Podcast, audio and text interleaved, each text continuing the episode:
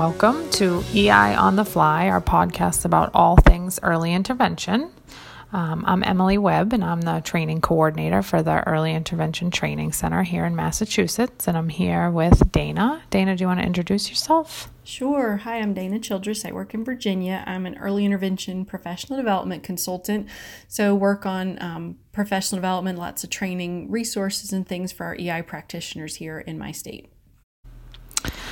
So, last time we were together, we talked about. Um, we've been talking this whole series about functional assessment, and last time we talked about observation and this idea of really um, being really mindful with your observations and using your observations to kind of collect information and then to um, help inform decisions going forward. And today we're going to talk about um, interviewing or really asking meaningful questions. We're going to um, kind of get into what is a formal interview versus what is an informal interview. We're going to get into how can you um, phrase questions and pose questions to parents that can really help you um, get some good information that you can use to help make decisions going forward um, in providing services for that child and family. So, before we get into our topic, I know we wanted to throw out some suggestions for folks that are listening for how to use the podcast. So, we're on our third episode, and um, we hope that you're listening to these just because you like to, maybe just because when you're taking your dog for a walk or listening in the car when you're driving between visits. But we wanted to throw some suggestions out for some other ways you can use these for professional development. So, um, I don't know, Emily, what do you think? What are some ideas that you could suggest to some of your folks in, in your state? Um, I, you know, I, I think really just thinking about how can you kind of use these as a team. You know, do you maybe meet as small teams and you could kind of play an episode and then have a conversation and ask each other some questions and sort of reflect on how you're doing things. Um, I love the idea of listening to it between visits. Um, this is something when I was an EI provider, I would have been all about like oh my gosh, I can listen to something in the car that's going to kind of help me with my job and I don't have to drive to a training or stress about can I meet, meet my productivity if I take time off to do some professional development that week. Yeah, I think that's a great idea. I putting like you know they talk about professional development the folks that research it as just in time training. So that's what I think about this. It's sort of there when you need it, but you could also do it. Maybe a supervisor could use this as a as to guide some discussions, like you said at staff meeting, or even if you have some training, maybe in assessment or coaching, listening to an episode and then processing it with your staff could be a great follow up activity to keep the keep the learning going after that workshop you go to. So Emily said we're going to move into talking about some different types of different ways to ask questions, um, and I know when I think think about gathering information from families, I it's easy to think about it as an interview, and the word interview can mean different things. I know here in Virginia, we tend to talk about how to gather information from families and encourage our service coordinators and our practitioners to use more of an informal conversation to gather information. But still, it has an, a, a flair of an interview because we are asking questions, we're trying to get help families share information. Um, so, it, so really, I think it comes down to how you do it. Now, I know Emily, you said in your state, you guys talk, you guys use the phrase interview, but it sounds like you're we're both thinking the same things in our states, more the how we gather information, regardless of what we call it. Yeah. Um, here, you know, we really encourage people to think about the difference between formal and inv- informal and when is the best time to use formal and when um, should you not use formal and, and even thinking uh, challenging people and encouraging people to think about maybe you know my style is to always use more of a formal style, but maybe I want to think about that and try and incorporate more of a little bit informal and sort of asking questions, going off script a little bit, so to say. Speak. Yeah.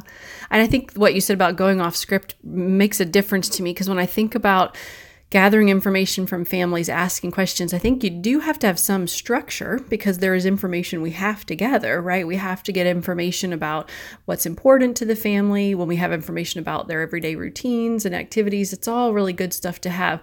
Um, so, you know, we also have to think about how can we build a rapport and gather that information in a way that's naturally pretty flowing for the family. So they so they feel like not like we are putting them on the spot, but maybe more so like we're just having a conversation. I think about a formal interview, like a really formal interview where you're checking the box and asking the question.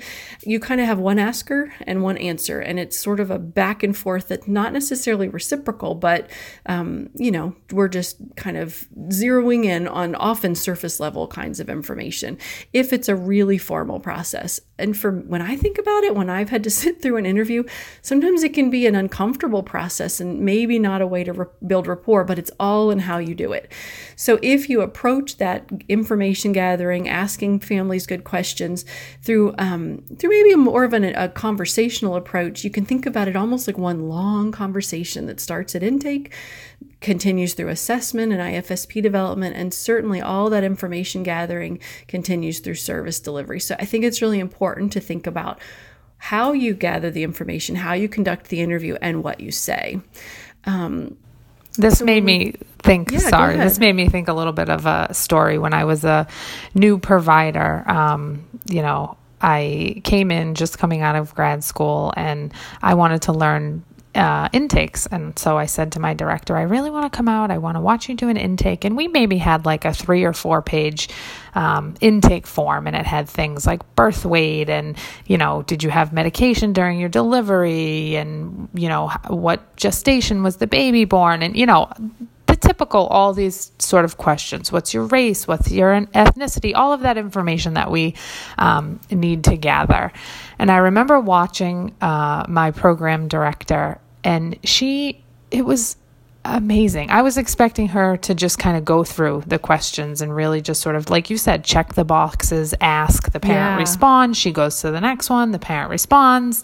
Um, and I was blown away because she did not do that. It was just a whole conversation. And she was so skilled that she built almost all of those questions into this conversation and it seemed so natural. And you know from me looking in it seemed like she really wanted to know like what what yeah. is your family's uh, health and you know development? What what is what was your child's you know birth history?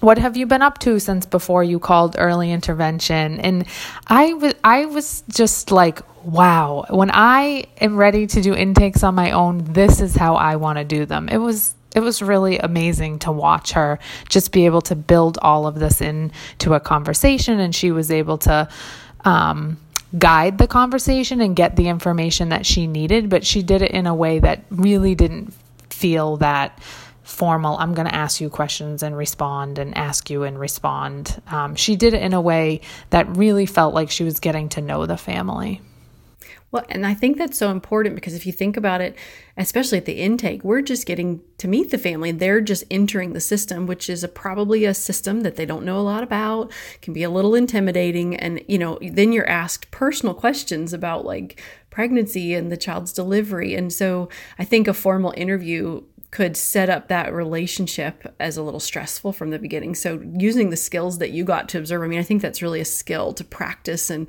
and develop to be able to have a conversation about personal information in a way that that shows that you care and and helps the family understand why this is important and you know it just it's i think it gets the relationship off on a great start when it can flow that well because because we do have a lot of information we need to gather yeah. I remember one time I was practicing on my sister.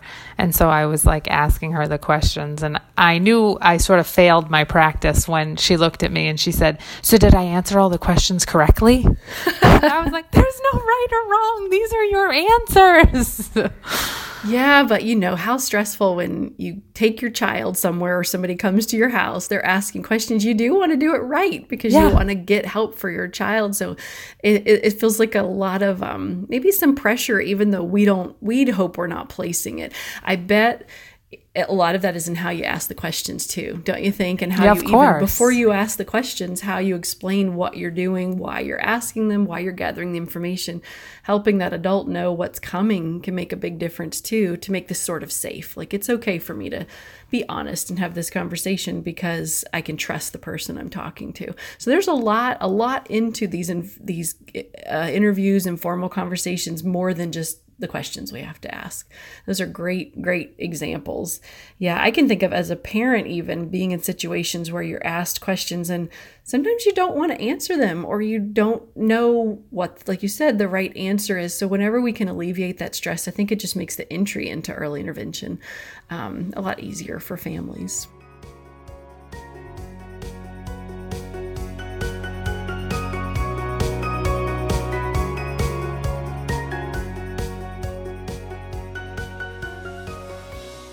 So when you think about questions, you know, I always think about when I'm when I when in early intervention here in Virginia, we talk about questions. We always try to balance it to say it's not all about the questions. You know, we don't want to be barraging family with questions when we're coaching, when we're doing the intake the whole time. If we have it in the flow of conversation, it's part of us learning about families and caring about them.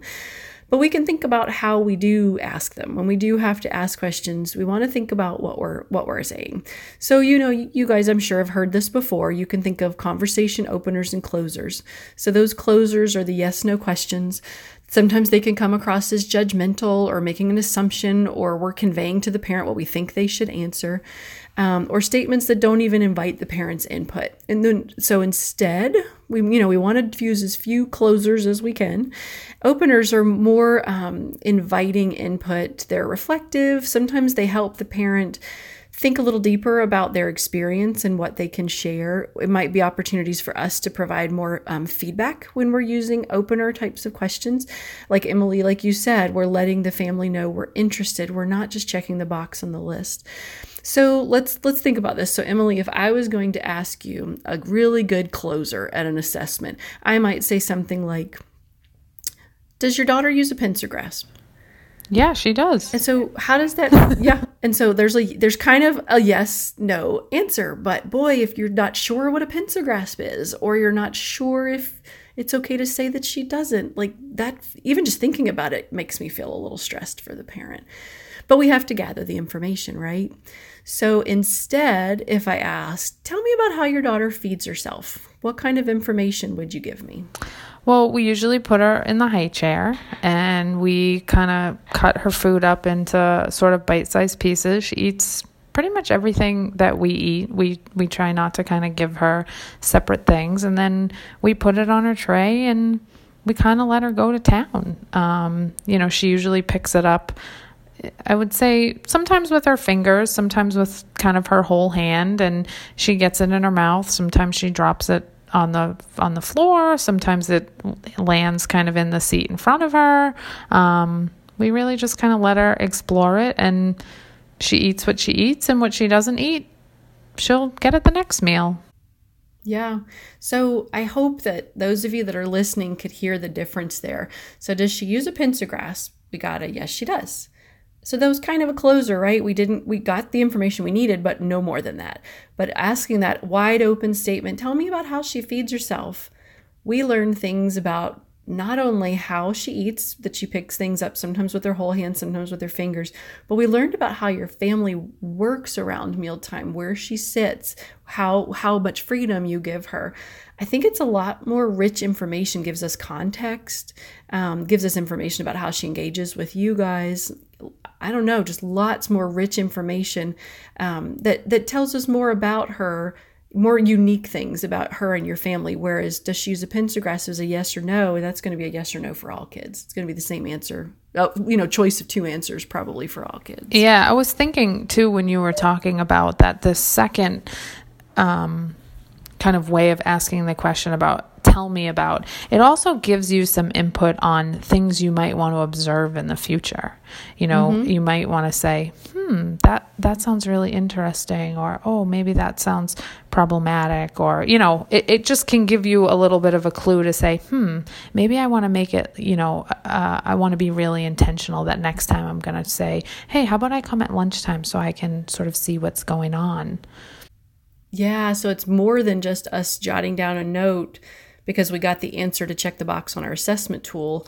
It gives us information for follow-up and and it's almost like we have to train our ears to be listening for those little clues that's in all that rich information that can inform how we support the family. Yeah. yeah. that's a great point. Well, let's take another one, another example of a closer. So, if think about back when you, you know, you told us last time about how your daughter was learning to walk. So, if somebody had said at the assessment, she's not walking yet, is she? No. What would you have said? I would be like, no. And you even sound sad just saying it that way. You know, it's sort of a negative connotation because there's a judgment in that statement, right? So, what if I asked, How does your daughter get around the house? How does she get around the house? She spends a lot of time army crawling and she tends to crawl. She can crawl up on her hands and knees, but she tends to crawl, crawl somewhat close to the ground. Um, and we carry her a lot. My, my husband and I both, we we kind of carry her around. She's little, she's petite, she's light. We often like if we're in the living room, we'll just pick her up and bring her to the the kitchen or, um, you know, if it's time to go upstairs and change a diaper, we just pick her up and carry her. So, again, a lot more information, some information about how she gets around, how she uses her body, and how you, how the family helps her move around now. So, that's, you know, even a little of information about the social engagement there. So, when you think about it, if you can put yourself in that parent role, Emily, what's the difference in feeling for you between those closers and the openers? Um, I think what you said definitely around like when you asked me about the pincer grasp you know because i'm i work in early intervention i know it but it also it kind of made me stop and think like does she do it? Do you want me to answer yes? Do you want me to right. answer no? I was really more interested in sort of giving you the answer that you were looking for versus reporting really accurate information. Yeah that's important when we think about the assessment. We know it's just a snapshot, but we've, we're hoping we're gathering accurate information because we're making important decisions based on that information. So if that parent is thinking, I'm just going to, I think I should just tell you what I think you need to know, then that might not be such accurate information. And I can understand that pressure as a parent for sure. Yeah, absolutely. And then I think the when you kind of ask me the more open-ended questions, it it just gave me the opportunity to kind of just talk about my my family, my whole family, and not so much highlight you know her and the reason why we called and um, kind of the the delays that we see. It, it allowed us to just sort of talk about us as a natural family outside of the fact that my child is needing support. You know, and I wonder if you know, I've always wondered when we tell parents, you're the expert on your child. I think that there's some stress in that to be told you're the expert when here you are getting help from a bunch of what maybe you might, as a parent, see as experts. And you think, gosh, I don't know nearly what they know. But asking, the using those openers, the open ended questions and statements, I think could facilitate the parent sharing their expertise you know how you how she gets around. You know how she eats. We don't. So let's let's make that a, a like a um, easier way for you to share what you know because i know it can be pretty intimidating to be sitting in a room with two or three other folks that you know you've come to for help and you think well they've got information that i need. So let's let's make yeah. it a shared experience. So so we're just trying to you know i think these are some good examples to think about how you can get lots of good information from one question I was also thinking um, earlier, you had said something about, um, you had said that asking questions this way allows the person that you're sort of interviewing or talking to to reflect. Mm-hmm. And I was thinking about this. We do an activity on our um, orientation trainings where we have people sort of practice asking questions and we have them practice open ended questions versus kind of this more formal close ended questions. And there were, we had a number of like absent people absent that day. And so, in order for everybody to have a, have a partner, I um, I kind of got in on the activity. And I remember during the open open ended, they were asking about like our routine, and I I got into this this thing about being really stressed out because my child whines for gum. Yes, I let my kids chew gum. I know that it's not everybody's style, but my kids are gum chewers, and um. So I remember she just asked me like one one question. I don't even remember the question. It was uh, you know, a reflective, open ended. I think she might have asked, like, well, what do you do when she whines? And I went into this whole long thing and I just kept talking and talking and talking.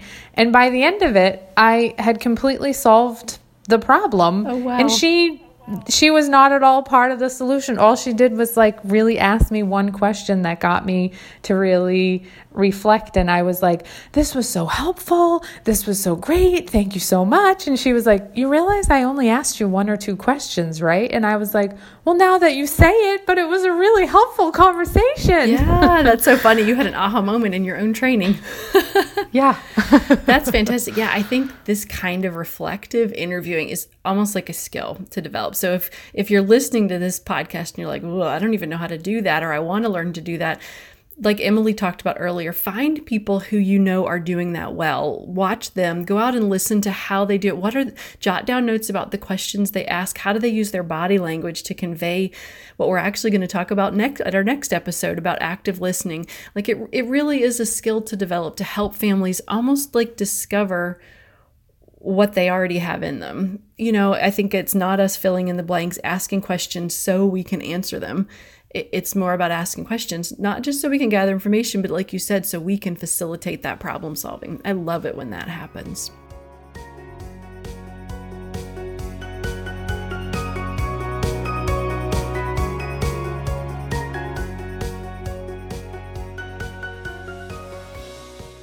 So, when you think about the questions you ask, I think even though we've talked about opens and openers and closers, there really is no perfect question. And there's no absolute that you can never ask what you know you can never ask yes no questions. I think it really just going to depend on the context. So when you're when you're facilitating functional assessment i love thinking about it as facilitating it from a point of view of discovery. So how can i learn about this family without leading them to an answer that gives me what I think I need because you really don't know. We just need to learn. We're trying to learn about priorities, interests, goals. What what is the child's strengths? What challenges that child and that family? How does the child participate in everyday activities because that's going to guide the IFSP and that's going to guide service delivery.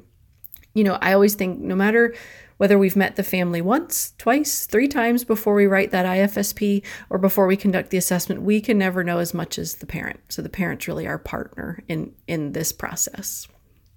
Absolutely. So, if we're thinking about using that, having that open ended, um, ongoing back and forth conversation, asking questions, it's really going to help us connect with what, what we know with what the parent knows. So, um, let's think about some other good examples of open ended questions, some of those openers. Um, is one question that I love. I love to ask families is what makes your child smile? What makes your child laugh? What does he enjoy? And that's a really different question than what does your child like to do during the day? You know, it's just broad. You can get lots of information. So if I asked you that, Emily, what makes your daughter smile? What makes her laugh? What would you say? She loves, loves, loves to be tickled. She loves to play with her siblings. That that is like, and she really loves when they include her in their play. Mm-hmm. Um, that just she just gets the biggest smile on her face when they're like, "Coco, come play." Um, Lots of yeah. good information there. You know, if you had asked me that when my son was two, I would have said things like he loves vacuum cleaners. He loves them. He has toy vacuum cleaners. He has he loves the big one. He vacuums all the time. It's like one of his favorite things to do. And what made him laugh was when you would bounce a toy ball off of his face. And it sounds like the funniest things to say. Like, I think if a parent told me that, I might think, hmm, those are kind of some quirky things. This kid is obsessed with vacuum cleaners and likes a ball bounced off his face. Like, it might be a little red flag that could raise for you. So you'd want to gather a little information. And what you'd find out is he was very much a typically developing child, but just like any child had some little quirks, some things he loved. And it was it was would have been great um, information to have to motivate him if you were doing early intervention. So you might ask the next question tell me more about how he loves vacuums you know tell me a little bit more. Mm-hmm. i remember asking a parent once tell me you know tell me a little more about how he spends his day. What's he like to do during the day? And she said oh he could spend hours. He was an 18 month old. Hours putting his little trucks on his windowsill and lining them up and pushing them off the windowsill and lining them up again and pushing them off the windowsill. So, what do you think I thought? You there were some red flags. There were coming. some red flags there, and I hope it didn't show on my face. But I definitely needed to investigate that a little more because there were some red flags for some perseverative play there. What I was concerned, but all his mom thought was he is such an easy baby. He can entertain himself for three or four hours at a time. So you know, it was great information for me to have. Not the place for me to dig in deeper and talk about concerns for autism or mm-hmm. anything like that. Just good information to have so that we could gather, you know, so that we could make dis- decisions and help her figure out where we're going next with the assessment information we have to figure out outcomes and services. So, whatever you have to sort of be prepared for whatever information you get. Idea too of like starting of something positive. Mm-hmm. You know, I'm I'm only one parent of many whose children have received early intervention, mm-hmm. but for me, um, having a child with developmental delays, there were times when it was really hard to sort of smile and interact because I was constantly being reminded of what she wasn't doing yeah. and what we weren't seeing. And we were constantly being asked by, by medical providers, is she doing this yet? Is she doing that yet? Does she do this? Does she do that? And the answer was always no, no, no, no. Yeah. And so to be able to, be, you know, ask like what makes her smile and laugh It's like, it also makes me feel like you really care about her as a person, not about what she is capable or not capable of doing. Mm-hmm. That's such a good point. And it makes me think there's also room to ask about those frustrations, about what it's like for the parent. Sometimes I wonder, you know, I think we ask a lot of questions about the child and the child's development and what's he able to do and where are his struggles. But to ask the parent, what what's frustrating about your day? What's what's hard about your day? What would make your day easier with your child? What would you like to be able to do with your child that you're not able to do now?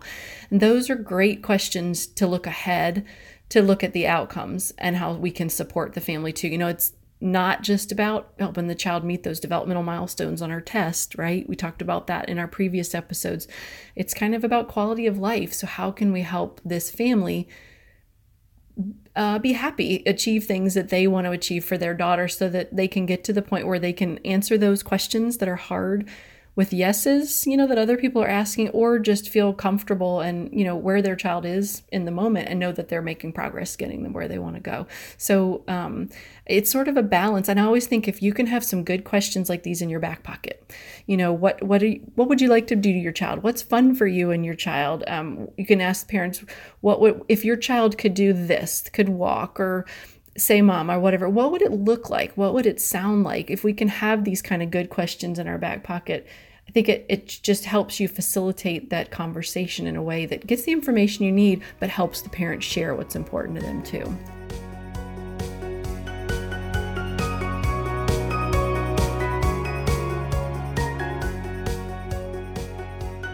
we wanted to wrap today up, I think, thinking about challenges and suggestions because we're kind of moving in that direction. So we talked just talked a little bit about some challenges with that the families might feel, but we know that service providers and service coordinators can feel some challenges with asking meaningful questions and interviewing families. So, um, so we wanted to talk about just acknowledge some of them and give you some ideas for how to overcome those challenges.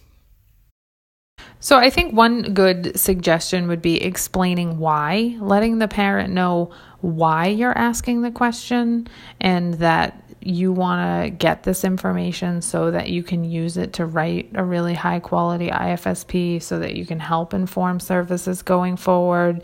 Um, we do early intervention all day, every day, but you know, parents don't always have a lot of experience with it. A lot of parents, you know, are referred to the program and have an intake and still don't really understand what early intervention is. And if you think about if they, you know, maybe came from a NICU or they have a child that sees a lot of medical providers, people aren't necessarily asking about their family and their routines and what's going well and what are your priorities. Um, and so letting families really know why you're asking those questions, it helps them to kind of open up and be like, okay, that they they want to know about my family. They they really want this information. Because I think also sometimes when you answer with more when you're at a medical appointment, you sometimes get that vibe of like, they don't want you to be like sharing that or you're giving too much information or they get cut off where in early intervention we want that information we want to hear it i think i can i've definitely had that feeling where you're trying to tell the doctor something that's really important to you but they're like walking out the door while you're saying it because they've got 14 other kids to see. So that's a great point. The what a you know the family's prior experience with professionals could be that where i'm trying to tell the doctor but i've got like three minutes to tell them where we want the information. I think when we're explaining why, also explain what we're going to do with it. So, adult learners, you know, adults tend to want to know that. They want to know why and they want to know what's going to happen. So, it just helps provide that safety and trust that okay, this is why you're asking, this is what's going to happen. It might it might make sharing that information easier for the family. Mhm.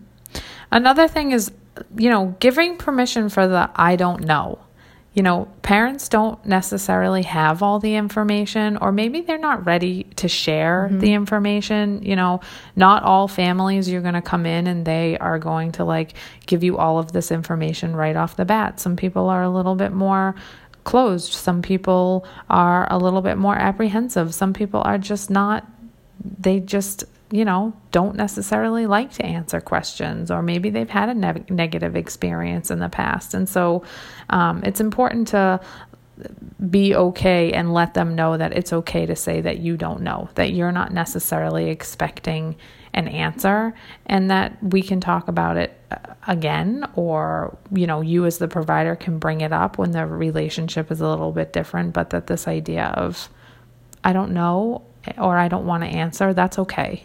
Um, I think that when a parent doesn't know, especially if they answer that a lot, it's a good place for the provider to reflect on what they're asking to. You know, is there a different way to ask the question? Does the family need a little more processing time? You know, sometimes I don't know can be a placeholder for I'm trying to figure it out. So a little reflection when you're getting the I don't knows is is great too. It's not always on the family, right? Sometimes it's more on how it could also be on how we're asking the questions as well. Mm-hmm. You know, another example of a suggestion would be to rephrase or maybe um, provide an example. You know, if they don't know the answer or they're not sure how to answer, rephrasing the question or providing an example, you know, for context can be helpful. I would just caution with this that it's important, especially, you know, here in Massachusetts, we do a standardized assessment. And so you're not going to want to use some of these suggestions and strategies during the standardized assessment process. But again, when we're talking about this today, we're sort of talking about this kind of ongoing and, and gathering information and building a relationship outside of that um, formal eval that's a great point. It's evaluation process. Yeah, and in Virginia we don't use as as standardized uh, process, so we probably would have some more room for examples. But I do think you have to be careful. Uh, I can remember making the error more than once, especially when my child was within the birth to three range, of giving an example of something he had done, and you could see the parent's face change when you realize I've just said something he could do at this child's age that the child that the child I'm assessing is not doing you know so it's just sort of that other reminder oh he's not doing the same things. Other kids so so sharing those examples can absolutely provide the context for families but you have to do it in a sensitive in a sensitive manner. I also remember sharing an example once of something i'd seen another preemie do. I was assessing a preemie well, it turned out the example was so specific. This mother said, Oh, is that so and so? And it was. She knew the family. So, you know, with confidentiality, I had to really backtrack pretty hard because I was not supposed to share that. So, my example, because they were both like 24 weekers, you know, and born around the same time, I just really goofed up. So, um, being mindful of the examples you're sharing is it's such a great tip. I just know I've stumbled on it a few times. So thinking about how you're sharing them, just like we've talked about the whole time, how you're doing it is important. Yeah. I think you know the rephrasing is really important or even just pausing and rephrase and asking it again mm-hmm. a, a, second time with a slower emphasis or um, slower emphasis on different words. I remember doing an observation one time of a team, and during this observation, I had some really aha moments about all of the distractions that this mom was up against. Mm-hmm. Well, um, this EI team was trying to get to know her and ask her questions. I mean, the dog was barking, there was noise outside, her son and her father were outside playing. At one point, the neighbor.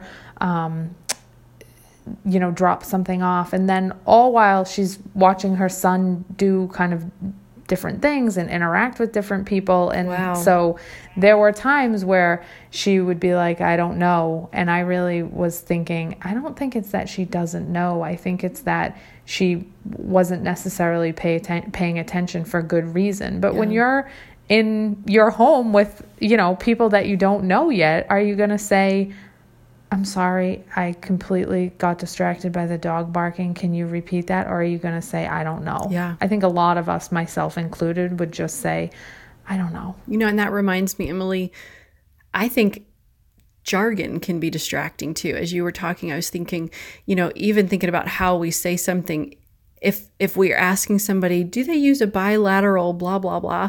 and the parent doesn't know what that is you might fall back on the i don't know instead of saying i'm sorry i don't understand. Could you rephrase the question? I think we want to empower families so that they can speak up and say uh, you know i don't understand but i need to. So can you help me understand? But at that initial especially at the initial the intake or the assessment we could be using language too that could cause that parent to fall into the to I don't know because they don't feel like they have what they need to answer the question because they don't understand it.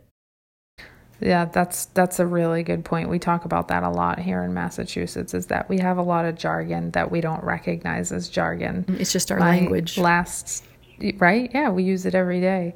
My last program director, she was saying that she was having a conversation with her husband. She was an occupational therapist and um she was talking to her husband about gross motor this and gross motor that. And, you know, she had this big long conversation. And then he finally stopped her and he was like, Every time you say gross motor, I think of a dirty car engine. That's funny. And, like, here she is having this whole conversation. And he's like, th- thinking about a car. totally the same words completely different yeah. meaning. Oh, definitely. I remember talking to a parent one time. This was probably more ongoing assessment than initial, but the therapist was talking to the mother about what did she say? Bilateral tongue movements, bilateral oral motor movements, something like that. And the mother's just kind of shaking her head, but I could realize that she didn't know what she meant.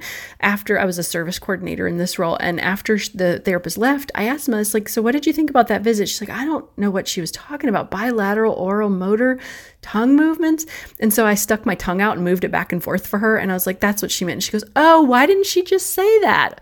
And because we were trying right. to figure out how the child was clear, you know, clearing food because she was kind of pocketing in her cheek. And it was as simple as your tongue moves back and forth but it was we the therapist was just speaking her language that's the language she learned and wasn't probably just wasn't catching herself in the moment and as a service coordinator i probably should have stepped in and said um, let's this is what that looks like or some other way to make sure that the parent understood so she could answer the question. So another uh, suggestion would be getting comfortable with silence and really just stopping and allowing parents to sort of process what you've asked them think of their question and then formulate their answer. And this can be really challenging, especially if you're just getting to know a family. Um, but there is a lot of power in in silence and not being feeling like you have to sort of jump in and, and help them out and help them to sort of formulate an answer. Yeah, I'm totally guilty of that. It silence is hard and it's hard when you're thinking ahead and you know you've got to finish the assessment in a half an hour and you know whatever. It's hard it's hard to remember to take the time to pause. You know, and I've heard people say I literally sit on my hands even though my hands aren't talking like just to remind myself to not to just or count in your head. Whatever you have to do is just remember that the pausing giving somebody time to process is really okay it's just hard sometimes yeah. on the person who's waiting. I think there's also a I have a therapist I recently was teaching a course and she said, I feel like I'm putting them on the spot. you know, if I'm waiting for the if I ask a question and then I'm waiting in silence, I don't want the parent to feel that pressure that they're on the spot. So, like we've talked about before, I think it's managing the silence, making it okay. Um, that that's that we have to learn to do. Yeah, and recognizing that all people, adults, have different learning styles. And so, if you're dealing with a parent that's not necessarily an auditory processor and you're asking questions, they might need that time to to really process what is it that I was just asked. Okay, how am I going to answer this? And um, so it's just important to recognize that there are a lot of people that need that time to sort of stop and think. Yeah, I think somewhere I read that adults tend to pause like two to two seconds or something, two to three seconds after we ask something, which is really almost no time at all. So, extending that pause time, letting the family know, take your time and think about your answer, that's completely fine. Like letting them know, I know that you're thinking, you know, I know that we're, we're being quiet for a reason, not because I'm just waiting and waiting and waiting for you. I think balancing how long to wait is something you learn as you get, get to know the family too. Absolutely. And then I think the last suggestion that I would have is just remember that it's a conversation. You know, don't feel like all you can do is ask questions. You don't have to feel like you're trapped. Really kind of be prepared to and think about what do I need to know? What do I want to know? What was said that I want to follow up on? Um, and how can I keep this conversation moving in the direction that I sort of need and want it to move in. Absolutely. So, we hope today that you guys have gained a little bit of information, a little insight, some time to reflect on how you gather information by asking good questions.